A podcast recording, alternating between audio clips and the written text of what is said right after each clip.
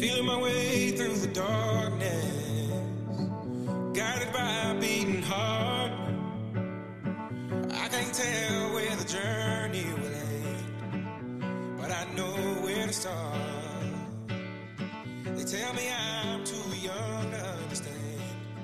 They say I'm caught up in a dream. Well, life will pass me by if I don't open up my eyes. So that's fine by me.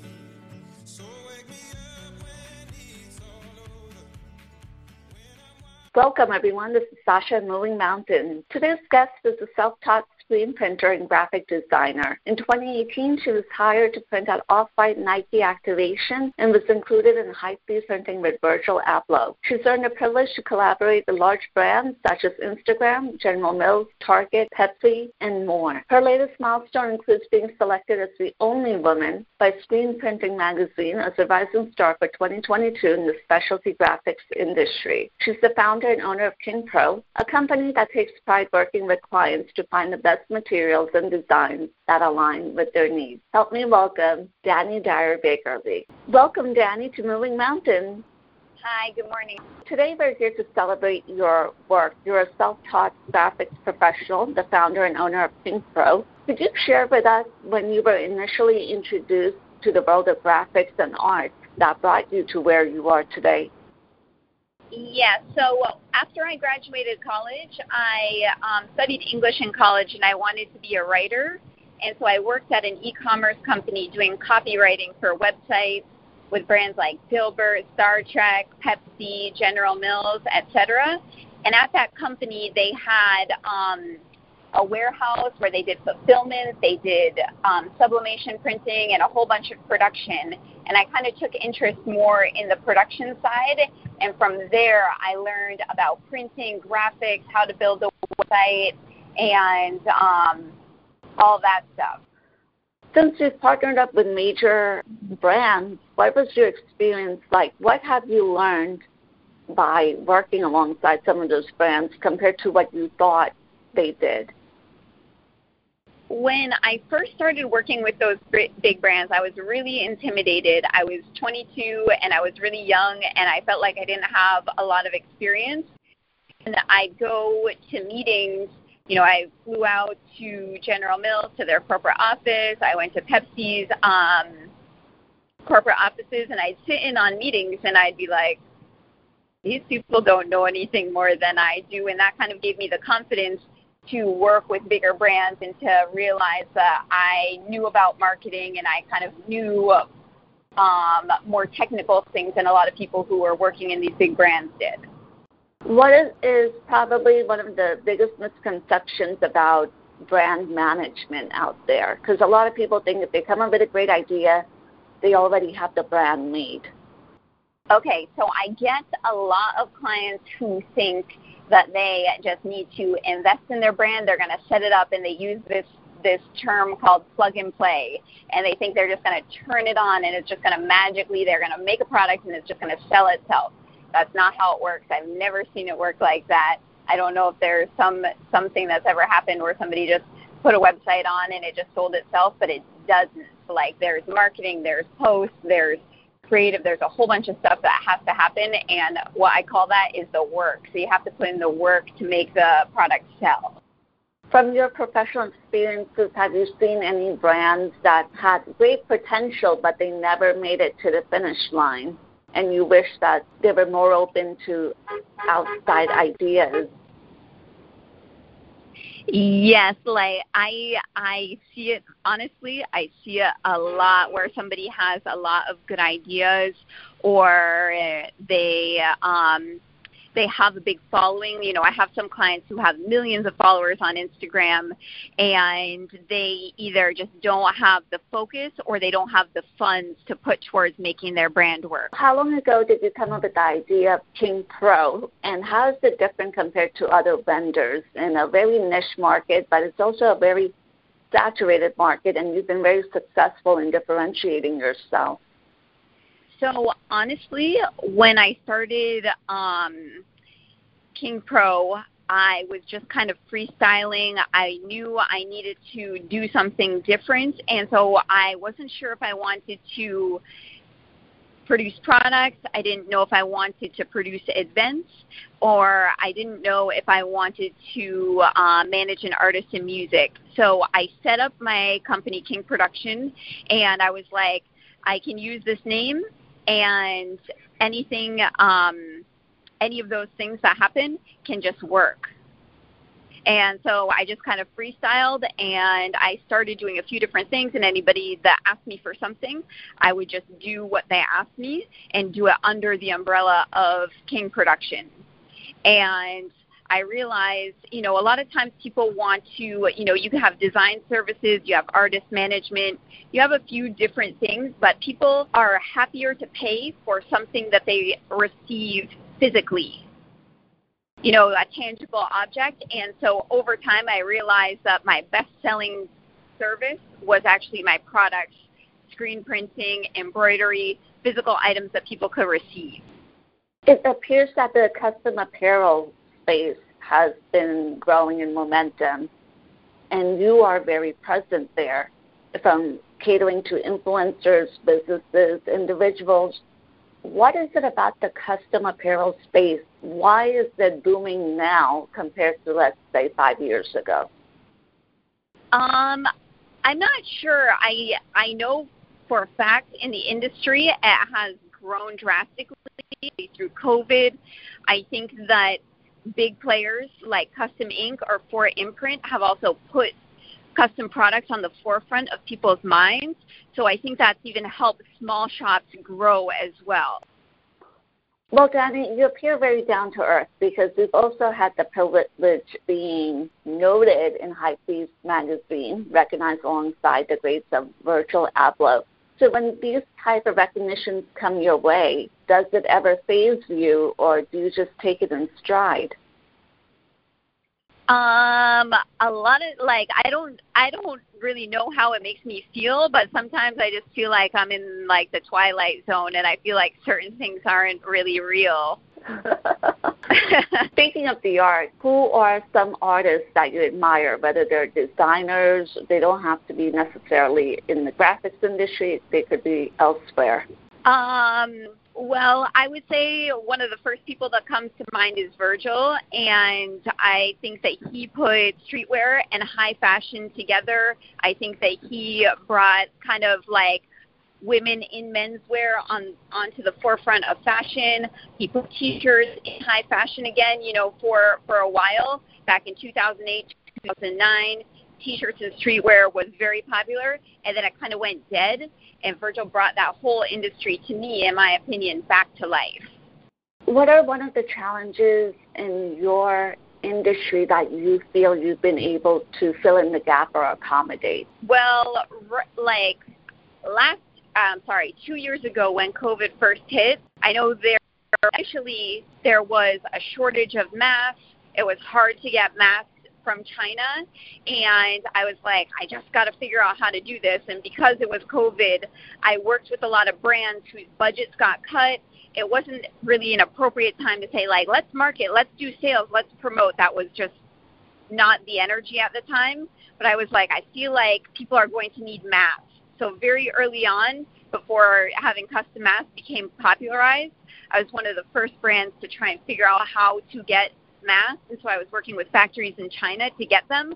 But then I had a bunch of masks produced, and FedEx and the couriers in China were refusing to ship black masks out of the country. So I had to work with my factories to get them out and get them to the U.S.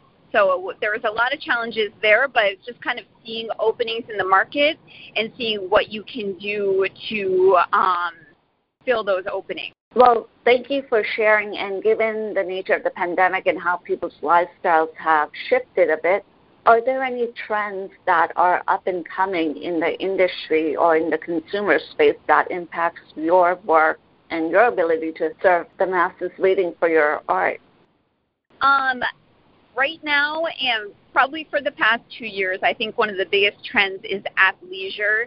People are dressing down. People are dressing for comfort. And so sweatpants, sweatshirts, t-shirts, anything comfortable is selling really, really well. And so I see that being as a, a very popular item, and I see that area continuing to grow.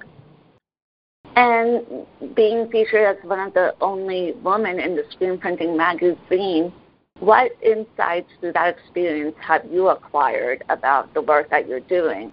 I I don't think about it too much. I understand that I've gotten a lot of messages and invites to certain things being the only woman that was featured in that, but I just I really see myself as just a person and I think that any woman or any person who wants to succeed should just push themselves to to do that. And I don't think that I should get any special recognition from being a woman, but I also think that there's an opening in graphic arts, in screen printing, and producing products for women because they have the knowledge, they have the talents and skills to do it. You know, a lot of times I always say that women are better multitaskers, and so I think that helps them succeed in the print shop arena. Returning to the fact that you're also a self taught uh, professional, what are some lessons learned when you're going through the journey on your own? Um, I think I get really nervous and I get anxiety about a lot of things. Something that makes me overdo what I'm doing. You know, I'll just double check things more or try and put in more research or make sure that what I'm doing is the correct way. And so over time, experience kind of helps you with those insecurities. But I think you know, being self-taught doesn't really put you at a disadvantage. And because you also are the founder and owner of Pro, that makes you an entrepreneur. What are some entrepreneurial insights that you acquired as you started that chapter of your life? Um, I think one of the biggest things you can learn from as an entrepreneur is learning from your mistakes or other people's mistakes. So, in my line of work, we work business to business predominantly. I work with restaurants, I work with musicians, I work with influencers who are all entrepreneurs as well. So, a lot of times during meetings, you're sharing stories, you're talking, and learning from each other. So, in those conversations, you're able to learn and grow and see where people are making mistakes and hopefully not make those same mistakes as well because you're successful in finding your own way, what is the worst career advice that you've been given? Um, well, my dad um, is an entrepreneur as well, and he owns gas stations. So as a kid, I would go to the office with him, and so some of the earliest advice he would he would always say was that you have to work in the office. He's he would make me file paperwork and you know I was like a kid, so I didn't really want to like be filing paperwork, or I thought that was that was something boring. And I realized that knowing how the back end works, finances, making sure taxes are paid on time, are all hugely important things that are something that you uh, wouldn't learn in school. So those are really important. And then the other thing that he taught me was that your employee's livelihood depends on you. So he'd always say, These people are depending on us, so we have to do our work to make sure we can pay our staff. So I think that that's a crucial lesson as well to make sure that you're doing, you know, your best so that you can make sure that you can pay your bills, pay your payroll, and pay all your taxes, etc. Because of the work that you do, it's very critical for other businesses from the point of conceptualization to launching their ideas and help them with that. Do you feel, in your opinion, the conceptualization of ideas takes a longer time, it's more work, or is it the actual execution of these ideas? Well, everybody has an idea. So many people are like, yo, I have this idea for this product or this t shirt or whatever, but there's really two things you have to have behind that in order to execute it. You have to have the work ethic and you have to have the funds to be able to either invest in the product, invest in the website, or invest in marketing. And because we have all these platforms like Instagram and social media to be able to market your product in theory for free, people think that those things are free and automatic. So the execution is really the most crucial part of, of developing and releasing a product. Is there any services that the audience should keep an eye out on for this year moving onward? Um, I'd say back probably four or five years ago, I charge a significant amount for putting up websites, building websites, and helping people create online presence for them. And then once COVID hit, people didn't really have the budget for that kind of thing. I stopped marketing and dropped my prices on that area significantly. But over the past probably six months, I've seen a huge re-interest in that. And I thought people would, you know, be like, I could just do this myself. It's free. It's out there. I, I don't need a company to do this for me. But I realized people just really want the service.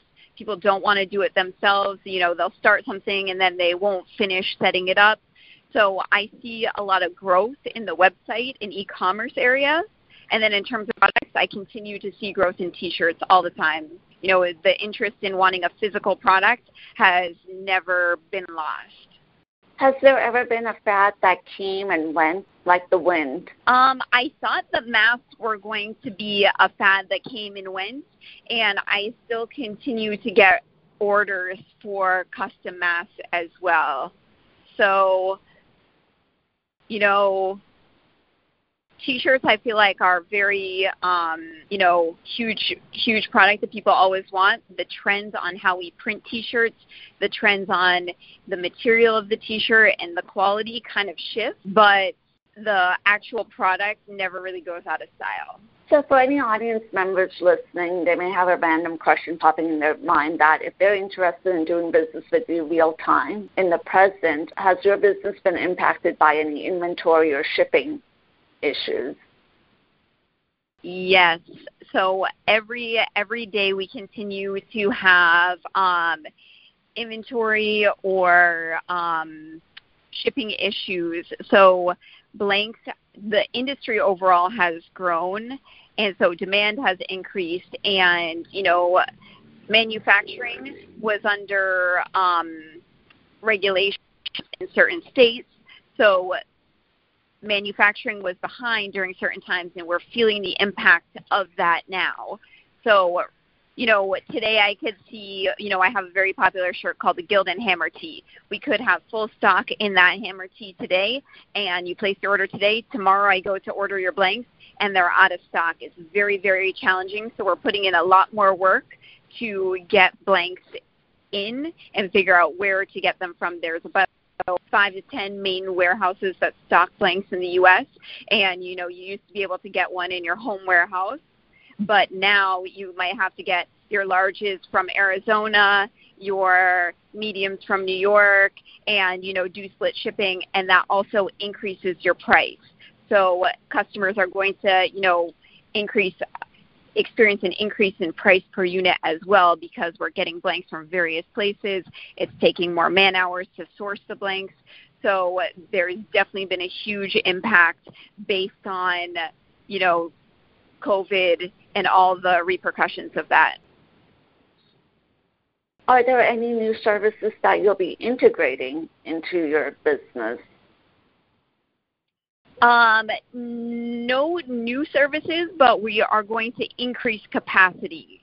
So we're going to increase our manufacturing capacity over the next six months to a year so we can produce more and produce more faster. And changing gears, Dani, uh, while you're not working, what are a few activities or things that you do that help you balance out your energies I'd say just relax. Um, I enjoy some retail therapy. I like to just take a break or go to a restaurant or something like that and just kind of decompress. You mentioned retail therapy. So when you go shopping and you're looking at clothes and items, is that designer and you critiquing some of these things that catch your eye? Um, I think so. You know, I like more um, streetwear and more fashion. Um, I like T-shirts. Like sometimes if I'm shopping, I'll look at like I'll see a T-shirt a cool printing technique.